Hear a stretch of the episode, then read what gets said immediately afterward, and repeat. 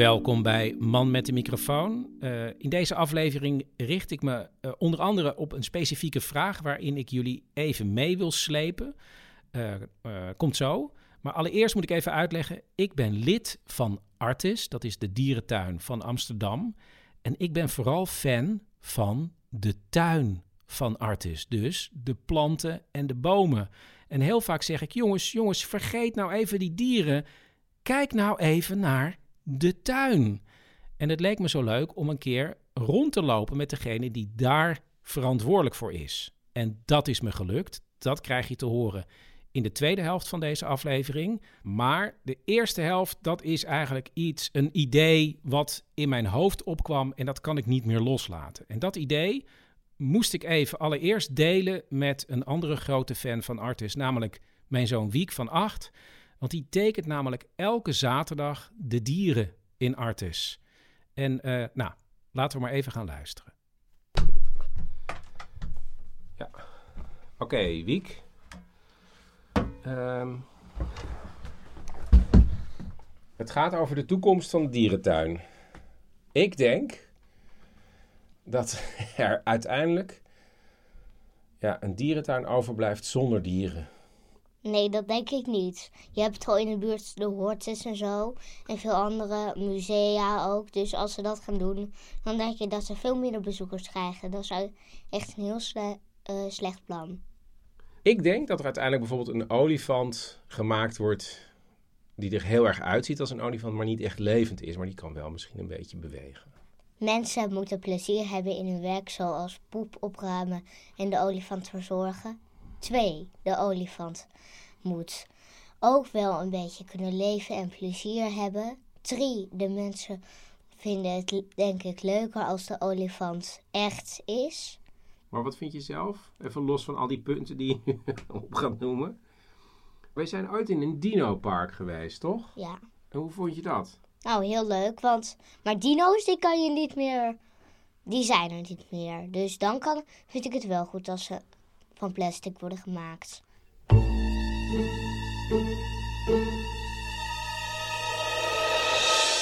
En toen ging ik naar Rembrandt Sutorius. En nu zit ik bij jou, Rembrandt. Daar zit ik. Zo wordt het geknipt. Precies. Want jij bent de directeur van Artis. En toen dacht ik, ja, die, die weet dat. Dus ehm, na lang heen en weer gemail en geplan is het me gelukt. En je hoort het ook. Het is een beetje holle ruimte dit is de directeurskamer van Artis. Um, ja, help me uit de brand. Dan doe ik nu een heel spannend muziekje meestal onder. Kun je mij uit de doeken doen? Is er een toekomstscenario van Artis zonder dieren? Nu kan ik heel makkelijk en kort zeggen um, nee, maar dat is ook een kort gesprek. En ik denk dat het goed is om, om, om even Artis vanuit de 185 jaar die we bestaan te bekijken. We zijn opgericht als instituut waar alle natuur hier was. Wel vaak, hè? met het grote museum werd dat tentoongesteld en het ging van, van opgezette dieren, zaden, eh, gesteentes, mineralen, van alles. En in die tijd wilden we gewoon zoveel mogelijk leren van de natuur. Nou, toen hebben we een hele evolutie doorgemaakt en uiteindelijk ook dus levende dieren bij Artis. En in 1970, dus is echt ver vooruitgespoeld, um, was Artis een van de meest beroemde dierentuinen ter wereld, omdat we zoveel diersoorten in onze tuin hadden. Dus we zijn helemaal gefocust geraakt op de dieren en hebben eigenlijk de planten en de gesteentes uh, hebben een beetje losgelaten. Um, maar dat, slaat natuurlijk nergens op dat Artis zo'n nou, toch relatief klein park um, wereldwijd een van de grootste dierencollecties heeft. Dus dat werkte niet. De postzegelverzameling, hele kleine verblijven. En daar heeft dus mijn voorganger, voorganger van mijn voorganger van mijn voorganger, Bart Lensink, die heeft dat, um, is begonnen met het afbouwen en te zorgen dat er natuurlijke habitats, natuurlijke verblijven voor de dieren kwamen. En eigenlijk vanaf dat moment, toen hadden we 1800 soorten in de, in de tuin zijn we teruggegaan, hebben daar specifieke keuzes in gemaakt van wat, welke dieren wel, welke dieren niet, welke dieren kunnen we goed houden.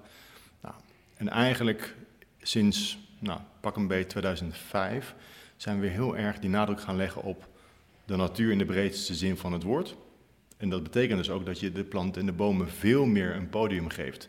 En toen is die tuin, nou, heeft echt grote stappen gemaakt in, in waar die vandaag staat. Dus met hele mooie bloemperken, een eetbare tuin. En hebben we met microbia hebben we het onzichtbare leven, de virussen, de bacteriën, de schimmels, de algen toegevoegd. Met het grote museum de verbondenheid van alles wat leeft. En met het planetarium natuurlijk nou, de wereld, het ecosysteem waar we in leven. Dus, en de dieren, niet alleen is het nog steeds voor heel veel mensen de primaire reden om naar Artes toe te komen. Ehm, en niet alleen kunnen we daar hele mooie en urgente verhalen vertellen over nou, natuurbehoud, wat belangrijk is. Maar er is ook geen natuur zonder dieren. Wij zijn dieren. Dus voor het hele grote verhaal Heb je de dieren hebben we nodig? de dieren absoluut nodig. Want ik zei ook tegen Wiek van, je hebt tegenwoordig, kijk, in de 19e eeuw had je de zogenaamde automata, dus een soort eh, automaten waarbij je dieren kon nabootsen. En toen zei ik, ja, maar Wiek, je kan gewoon een, een soort robot maken. Dan eh, doe je een leeuw, die lijkt heel erg op een leeuw. En die, eh, die laat je niet eens slapen, wat deze leeuw de hele dag doet. En af en toe wandelt, maar die kan je gewoon laten grommen en een beetje heen en weer laten lopen. Is dat eigenlijk een gekke gedachte, vroeg ik me af. Het grappige is, hoe verder we komen met technologie, hoe meer ik ervan overtuigd ben dat het echte leven en echt contact en echte verbinding belangrijk is. Ehm, als je hier door Artus loopt en, en jij loopt met je, je kind of met je grootvader of met wie dan ook en je bent samen, sta je helemaal uit, je hebt geen telefoon, je bent hier gewoon op een heerlijke dag, je hebt rust. En je kijkt naar die dieren en die dieren kijken terug. Je hebt interactie, je ruikt ze, je ziet ze. Ik denk dat dat juist super belangrijk is om mensen ook echt te activeren om zelf bij te dragen aan waar we heen moeten. Ja.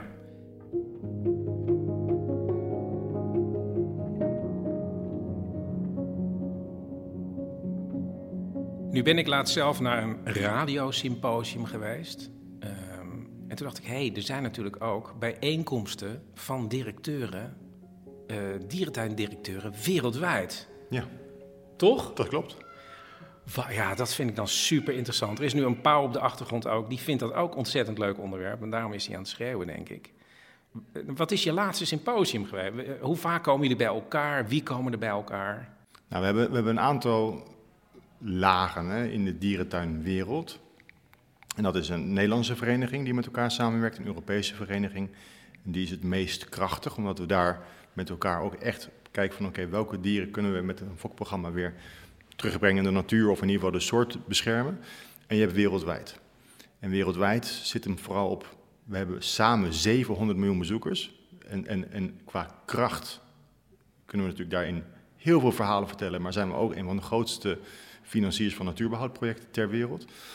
Ehm, en die kracht moeten we meer gebruiken. Maar als je nou bij zo'n symposium, als je wat zijn de onderwerpen die besproken worden nu? Ehm, nou, eigenlijk twee grote thema's. Eén is natuurbehoudprojecten. Dus waar willen we het verschil maken om natuur te herstellen? En het tweede is hoe krijgen we het niveau van alle dierentuinen wereldwijd op een goed niveau?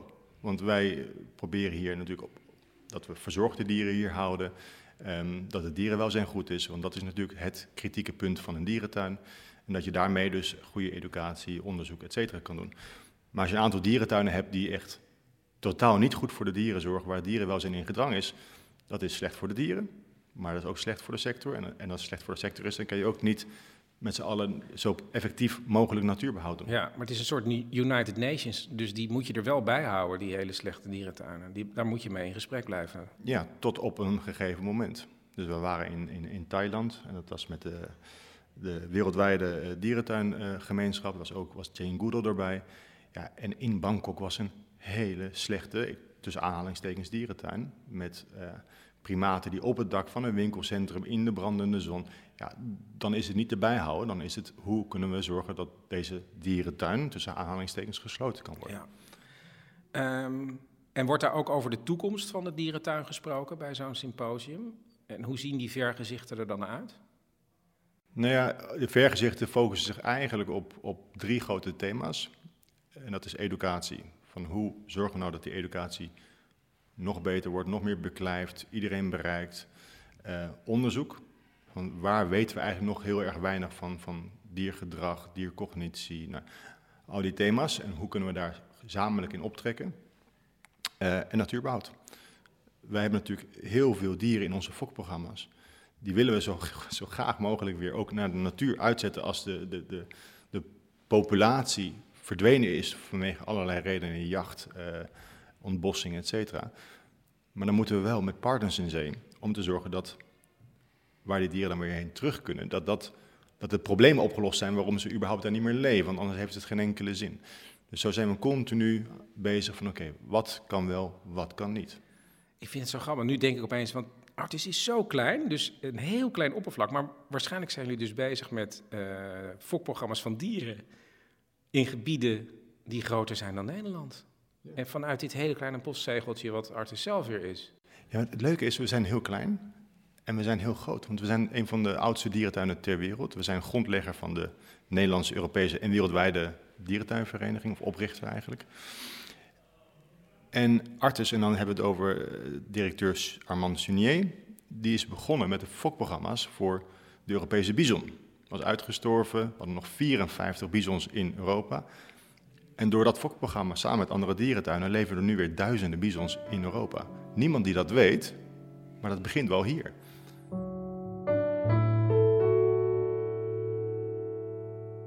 We kijken natuurlijk ook in de loop van de geschiedenis anders tegen dieren aan. Uh, want uh, ze hebben geen namen meer ook, hè? De dieren. Dus vroeger was het altijd, er is een nieuwe olifant, wie verzint de naam? Maar dat gebeurt niet meer, toch? We, we, we geven grote dieren nog wel namen oh. om, ze te kunnen herkennen. Maar um, vroeger ging het, oké, daar heb je Jack de olifant. Het werden vermenselijkte uh, huisdierennamen. Terwijl we juist de wilde dieren als, als ambassadeur van hun soort. Dus de, de namen die bijvoorbeeld olifanten nu krijgen, die zijn heel erg gelinkt aan het gebied waar ze vandaan komen. En dat zijn, we gaan daar niet uh, dwangmatig weg van blijven van die namen, maar het gaat om de olifant. En het gaat niet om Jack de olifant. Ja, dus eigenlijk worden ze steeds meer ontmenselijkt en ook minder uh, uh, ingezet dat je ze aan kan raken en zo. Want wij hebben thuis een heel oud Jip en Janneke boek. Daar zitten Jip en Janneke in Artes nog op de olifant. Ja. Dat was ook een tijd. Dat was ook een tijd. En dan kon je op de kameel een rondje maken. Ja, totaal nu andere tijden. afblijven. Ja. Toch? Op ja. afstand. Ja. ja.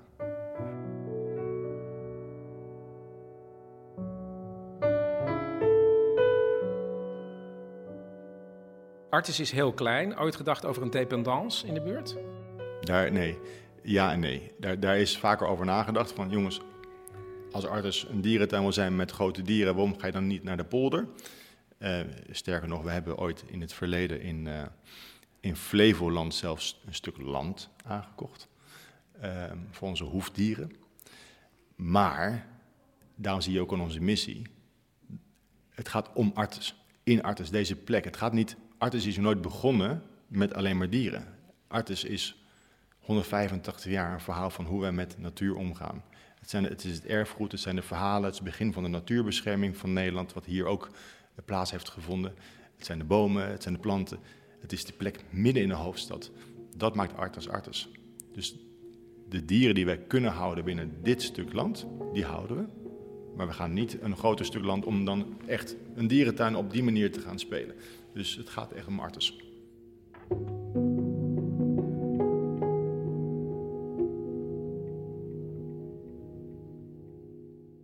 Nu is uh, de, de, de mensheid tegenwoordig heel mondig. Uh, zijn er nog mensen die zich druk maken of uh, ja, zeggen dit kan niet of zoiets? Of bij verblijven? Daar moet je ook mee dealen. Je moet met mensen heel erg in discussie. Ja, ik krijg. Dieren zijn gewoon een heel emotioneel onderwerp. Terecht ook. Maar dan moet je je voorstellen, ik krijg dus brieven als we dieren vertrekken dat mensen het belachelijk vinden dat, dat er minder dieren zijn. En ik krijg ook mensen die zeggen, Dit hoezo? niet. Nee, precies. Het interessante is dat van de mensen die zeggen het kan niet, heel veel mensen al de laatste 10 jaar, 15 jaar niet meer naar artsen zijn geweest. Dus die hebben ook niet.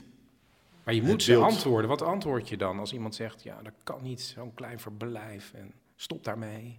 Nou, de, de, de meeste mensen zeggen: kom dan langs. Dan vertel ik je het hele verhaal. Dat gaat over die verbinding maken met de natuur, Maar het ga je dat echt contact. Je bent echt met mensen in, die laat je echt langskomen dan, die zo'n brief sturen. Ja. Ik- wat, ik, wat ik dus een, een heel leuk verhaal vind, is dat een van onze grootste huidige schenkers, die was heel sceptisch en eigenlijk ook vrij negatief over dierentuinen. Ik zei, kom nou langs en dan vertel ik je het hele verhaal, want je kan wel zeggen dat, dat het allemaal niet deugt, maar volgens mij is je, je kennis niet up-to-date. Dus die is langsgekomen, we hebben hier drie uur gewandeld en dat is een van onze grootste schenkers nu. En dat geldt eigenlijk met meer mensen en ook meer organisaties. Ook andere natuurbehoudsorganisaties die ook een achterban hebben die kritisch was op dierentuinen. Komen hier, vertellen het hele verhaal en zijn aan. Dus wij zijn ook we zijn aan het partneren met natuurorganisaties. Ook de dierentuin community, hè, de gemeenschap wereldwijd, is steeds meer handen in één aan het slaan om samen dat verschil te maken. Wat grappig. Ja. Maar je blijft dus... eh, en je vindt... eh, ik zie jou zitten en ik, volgens mij vind je het ook nog wel leuk eigenlijk om mensen hier uit te nodigen dan. Ja, maar dit is ook leuk, want kijk, Ja, toch? Nou ja, maar ja, Ja. je moet er maar voor... Ja, het is jouw baan. Eh, heel goed.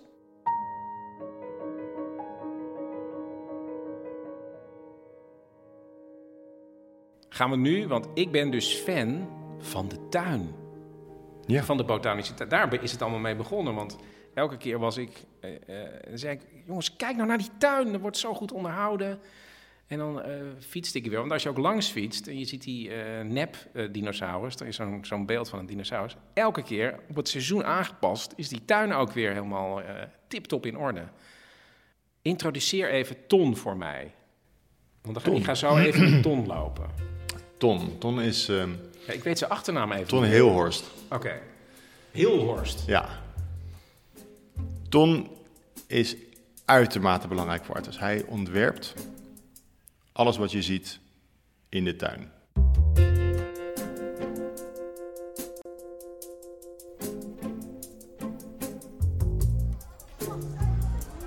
Ton. Ja, ik ben nu uiteindelijk bij jou beland. Ehm, ik zeg het nog maar één keer. Ik ben dus vooral fan van de tuin van eh Artis. En daar ben jij verantwoordelijk voor. Ja, helaas. Maar het is wel de leukste baan, echt. Maar we staan hier eigenlijk op een hele bijzondere plek in de tuin. Dit is eigenlijk de plek waar... Deze boom is de oudste boom van Amsterdam. En het is gewoon een monument. Het is rond 300 jaar. Wat is het voor een boom? Het is een zomereik. En eigenlijk de Latijnse naam is Quercus robuur. En misschien sommige mensen hebben wel eens van robuur gehoord. Is eigenlijk een andere naam ook voor een bodam. Dat was de oppergod. En daar wordt hij ook mee vergeleken, deze boom. Dit is eigenlijk een goddelijke boom. Eigenlijk is het goddelijke boom. Maar De oudste boom. Van Amsterdam.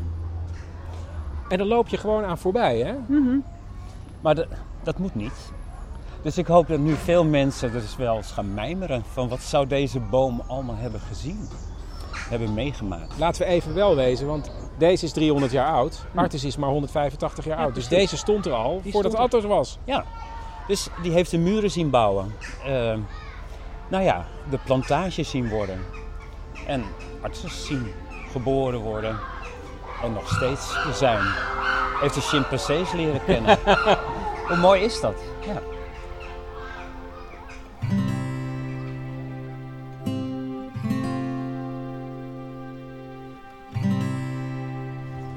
Waar we nu heen lopen, Tom, dat is mijn favoriete plek van heel Artis.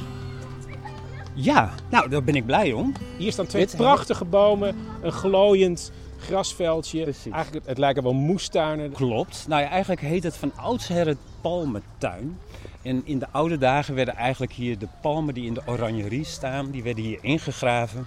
En dan met wat kleurrijks eromheen, zoiets een eh, granium of vlijtig liesje of zoiets dergelijks. En, en dat werd elk jaar en het was eigenlijk het zomerseizoen in Leiden. Eigenlijk die Engelse landschapsstijl tuinen, zoals Vondelpark, eh Savati Park, Oosterpark. Dus eigenlijk die Artes is dat ontwerp eigenlijk ook een beetje van. Het is een beetje heuvelachtig, ronde paden. En dan zo, zo nu en dan iets frivols. En nou ja, eigenlijk hadden we niet heel veel van dat soort bloemperken. Een aantal. En toen Artes in bloei stond, hebben we er nog veel meer bij gemaakt. Zoals de papegaaienlaan. Bij de ingang, daar was in het begin groen gras. Zijn toen eh, ook eigenlijk bloemperken geworden. En publiek vond het zo leuk, dus dat hebben we toen in stand gehouden. En zo'n acht jaar geleden was ik bezig eigenlijk met een eetbare tuin voor de reptielen. En toen dacht ik, ja, maar eigenlijk zou alles gewoon eetbaar moeten zijn. Dat zou toch perfect zijn? Nou ja, daar ben ik toen mee begonnen. Dus nu hebben we eigenlijk zo'n beetje 18.000 planten, zeven verschillende eetbare tuinen. En elk jaar maak ik dan een andere compositie. En er zijn zo'n beetje 220 verschillende soorten 100% eetbaar. Er staan geen tomaten in, geen aardappels, want die planten zijn giftig. De dierverzorgers die krijgen eigenlijk plukles van mij in het voorjaar. En die plukken, dus per emmer, kruiwagens, alle vegetarische dieren eten ervan. Wat zien we nu eigenlijk allemaal in dit perk aan eetbare planten? Nou, ik zal je eerst eens even voeden. Nou, zeg maar wat je, wat oh ja, ik krijg nog een stukje. Hè? Shit, ehm, wat is dit? Anijsachtig. Drop, als het Drop. goed is. Ja, het is Ja. heel dropperig. De derde naam is Dropshot. Nou, hoe leuk is dat? Maar wie, wie, welke dieren eten deze dropplant dan? Nou ja, eigenlijk allemaal. Kijk, ze krijgen in het begin. Kijk, sommige dieren moeten in het begin, net zoals de boer kent het niet, eh, die, die moeten even wennen. Andere eten alles. Kijk, reptielen, nou ja, de schildpadden op een gegeven moment, als ze weer merken dat het weer open is, dan beginnen ze zelfs te rennen. En vinden ze het echt super lekker. Dus gewoon helemaal wat er opkomt. Nou, deze, als het goed is, smaakt naar champignons. Ja, inderdaad. Het ziet eruit als een soort basilicumplantje, maar het smaakt naar champignons. Dat is ehm, wat je de menu geeft, dat is eh, kers, toch? Oost-Indische kers. Mm. Hier heb ik een begonia. Alle begonia's zijn eetbaar. Die smaken een beetje naar citroen. Maar als je het een beetje te zuur is, heb ik hier nog een zoetje ernaast. En dat is? Azteeks zoetkruid of honingkruid. De Azteken en de Inca's gebruikten dat vroeger om chocola te zoeten. Hè? Mhm. Dat is lekker, of niet? Dit gun je iedereen, toch? De begonia. Ja. Nou, Je kan, lekker. er, je kan er cocktails maken, lekker gewoon ook over ijs, maar gewoon de blaadjes gewoon door je sla. Maar je kan ook gewoon het blad eten, de knol, alles. Dus eh, heerlijk voedsel. En waar haal jij al je inspiratie dan vandaan? Ja, dat is een hoop zoekwerk geweest. Ja. Kijk, er is gelukkig steeds meer bekend. Maar kijk, en, kijk, de groentes die kennen we, de kruiden kennen we. Maar er zijn natuurlijk gewoon heel veel dingen van, dan weet je niet zeker, kan je hem 100% eten. Kijk, wat het geheim hier is, is dat de dierverzorger zelf plukt. Kijk, als je bijvoorbeeld de krop sla neemt, kijk, eh, wat, wat eh, normaal is, snij je de krop sla af en dan wordt het verdeeld. Of eh, je krijgt de hele krop sla. Hier moeten ze de onderste blaadjes eraf halen. Dus dat groeit gewoon het hele jaar door. En andere planten snoeien gewoon van bovenaf en dat loopt dan weer uit. Maar je mag nooit de plant afknippen. Dat is gewoon het geheim eigenlijk. Je houdt alles gewoon gaande. Dus daardoor heb ik het hele jaar door een mooie tuin. En sommige dingen, zoals prei, die heb ik in het najaar geplant. En die gaan nu bloeien. Maar vooral de apen en zo, die vinden die zaadbollen echt super lekker. En wij ook trouwens. Maar ja, dat is helemaal goed. En de serre, we hebben hier een restaurant achter bij de Penguins. Die koken hiervan, uit deze tuin. Dus ook de mens geniet ervan. Hè? Maar dat weet bijna niemand, Ton. Ja, er staan wel borden bij. Maar er, kijk, in het begin waren we natuurlijk een beetje bang dat mensen gingen plukken en dan dieren gaan voeren. En dan, dan gaat het mis. Kijk, Het wat moet ik, ook een beetje geheim blijven. het moet ook een beetje geheim blijven. Maar proef gewoon een klein blaadje. Weet je, dat kan altijd. Dat maakt het leuk.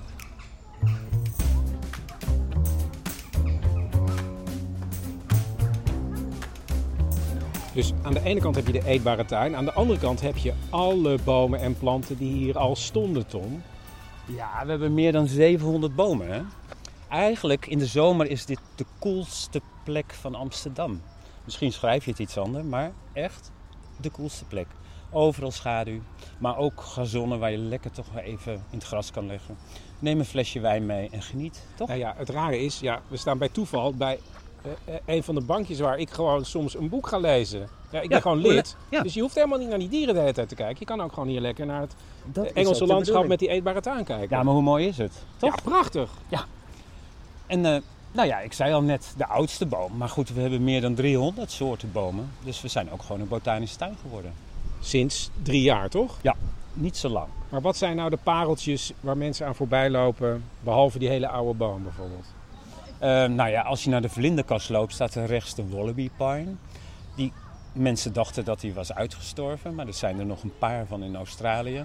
Die zijn nu helemaal verdeeld over de wereld om te zorgen dat hij niet uitsterft. Nou, hey, maar wacht, er ook één. Maar wacht even, dus uh, er worden fokprogramma's voor de dieren wereldwijd uitgezet, waarbij Artus een rol speelt. Maar jullie spelen ook een rol uh, bij de bomen en planten. Zeker. Kijk, het is natuurlijk ook als je een, een natuurproject volgt. Kijk, als de natuur niet hersteld is, zou zo'n beest niet kunnen overleven. Want kijk, het begint vaak natuurlijk bij de planten. Kijk, die worden gegeten. Dat doen wij hier ook, maar die dieren moeten dat zeker. Maar jullie helpen dus ook met bepaalde bomen om die uh, weer in stand te houden? Zeker, ja.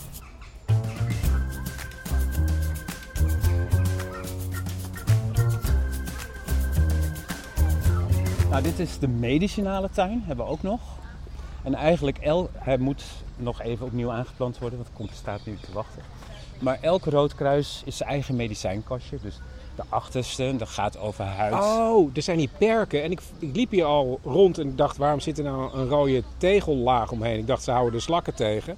Maar het is gewoon... Een rood kruis. En eigenlijk dus de medicinale tuin. Dus ook een klein beetje dat in ieder geval de dierverzorger weet van dit is niet allemaal eetbaar. Want kijk, uh, medicinale tuin in het Engels heet het een drugstore. Nou ja, het zegt hem al, het gaat hem om de verhouding dat het een medicijn is natuurlijk. Doe je misschien iets te veel of een andere verhouding, dan heet het drugs.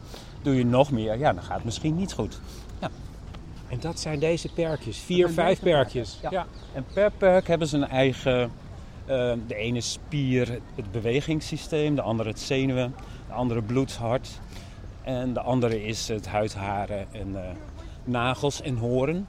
Maar die geven jullie ook aan de dieren? Dat, dat kan, maar dit, dat kan enkel in overleg uh, met, uh, met de dierenarts.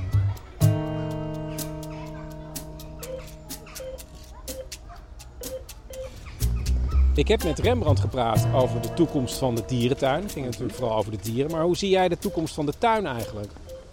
De toekomst van de tuin? Ja, wat zijn, wat zijn jouw vergezichten? Wat zou je willen? Uh, nou ja, gewoon nog even doorgaan. Kijk, uh, ik bedoel, ik heb nog niet heel artis gehad. Maar het begint wel bijna op te lijken. Uh, kijk, uh, we lopen hier. Maar zou je bijvoorbeeld willen dat mensen veel meer gewezen worden op de tuin? Ja. Nou ja, kijk, kijk mensen genieten. En, en, maar goed, ik heb, probeer overal een verhaaltje te vertellen of een verhaal te vertellen. Kijk, de ene is spannender dan de andere, dat is nou eenmaal zo over Maar kijk, de natuur is zo ongelooflijk fascinerend. En dat zijn planten ook. Kijk, vaak worden planten gezien of ik kan het eten of ik zet het op de vaas. Of ik ga eronder liggen of klim erin. Maar het is natuurlijk gewoon veel meer. Het is super fascinerend. Dat probeer ik hier een artist te vertellen. En je probeert het ook te koppelen aan dus de dieren die er te zien zijn. Nou ja, hier gaat het stekelvarken komen. Dus in het najaar, ik ben nu bezig om hier het stekelbosje van te maken. Dus het is eigenlijk zo... Kijk, waarom heeft een stekelvarken stekels? Dat is om zich te verdedigen. Maar ja, waarom hebben planten stekels en dorens? Precies hetzelfde. Of een, uh, brandnetel. Weet je, dus er zijn heel veel planten die zich gewoon verdedigen. Dat is ook giftigheid. Dat is er ook één van. Maar je gaat dus hier uh, stekelige planten planten om als combinatie bij het stekelvarken. Ja.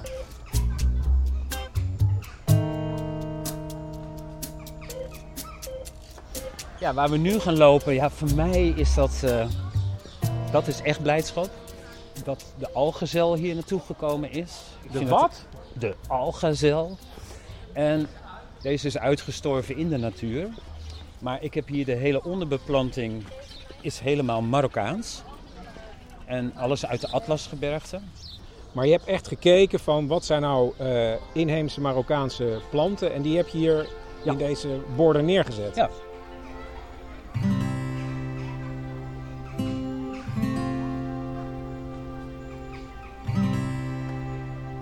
Nou ja, ik vind ook dit gewoon al mooi, toch? Zo'n verblijf voor die vogels. En je ziet echt wel dat de aarde opwarmt. Want ja, weet je, nu kan ik toch veel meer soorten gebruiken dan 20 jaar terug. En Veel meer tropische eh, planten, Planten, kun je ja. buiten zetten. ja, planten die uit Italië. Kijk, deze. Is goed nieuws en slecht nieuws, Ton. Het is super slecht nieuws, maar voor mij qua planten is het heel fijn. Ja.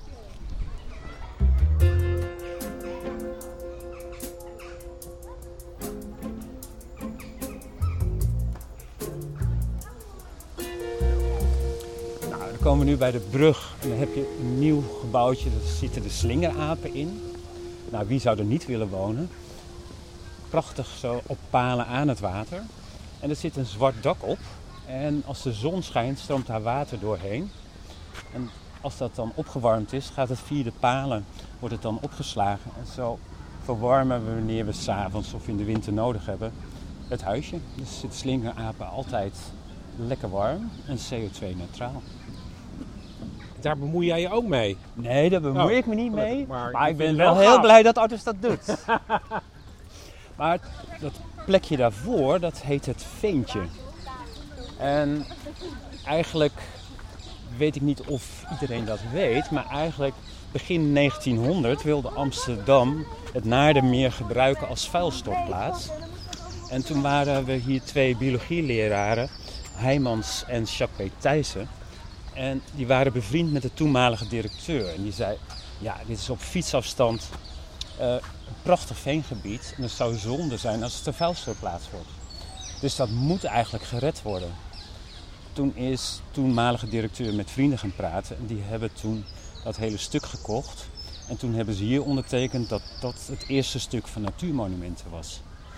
Toen heeft Jacques P. Thijssen heeft uit Naardenmeer en bij mijn weten is dat de eerste natuurtransplantatie ter wereld. Planten weggehaald om dat landschap na te bouwen.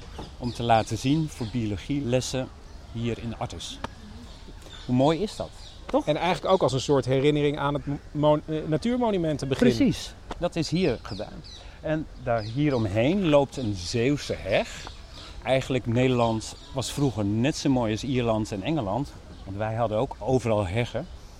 En ja, die zijn met de ruilverkaveling en eigenlijk elke vierkante meter telt, zijn er heel veel heggen verdwenen.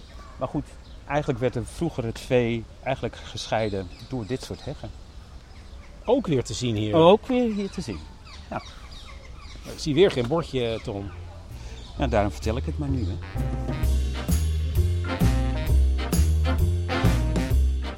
Ton, moeten we niet gewoon ja, voor Artis een, een audiotour van een uurtje maken langs gewoon dit soort dingen? Dat zou toch heel mooi zijn? Ja, dat moeten we gewoon maar voorstellen. Ja. Toch dit zo'n Zeeuwse hè? Te gek. Tot zover Ton Hilhorst, hoofdverantwoordelijke voor de tuin van Artis. En dan moet ik tot slot natuurlijk nog even terug naar de andere fan van Artis. We zitten aan het eten, Wiek. En opeens denk ik, ja, ik heb het antwoord. De directeur van Artis heeft gezegd dat er geen plan is voor een dierloze dierentuin. Jee, jee, jee, jee, jee, jee. En ook niet voor robots. Dat vond hij het stomste idee volgens mij, want het ging juist om levende dieren. Ik mag die directeur wel. Tot zover Man met de microfoon met dank aan Rembrandt Sutorius en Ton Hilhorst. En als je nou zelf met Ton wil wandelen door Artis, dat kan. Want op 8 en 9 juli geeft hij in het kader van de Artis Zomeravonden... verspreid over de hele dag thematische wandelingen. En die zijn gratis als je lid bent of als je een kaartje hebt. En als je nou denkt, hé, wat is deze podcast toch een fris vast baken tussen die tsunami van al die andere podcasts? Word dan lid petjeaf.com. En let op, daar kan je ook gewoon een eenmalige donatie doen. Oké, Chris, en dan mag je nu zeggen, eh, omdat we nieuws over nieuws hebben, moet je zeggen binnenkort. Binnenkort Ja. kom ik met de aankondiging van een nieuw avontuur van Man met de microfoon. Ja, Dus hou het in de gaten. Dit is de vaste tune, hè? En dan zeg ik altijd: ja, zeg het dan. Zeg het dan. Tot snel. Heel goed.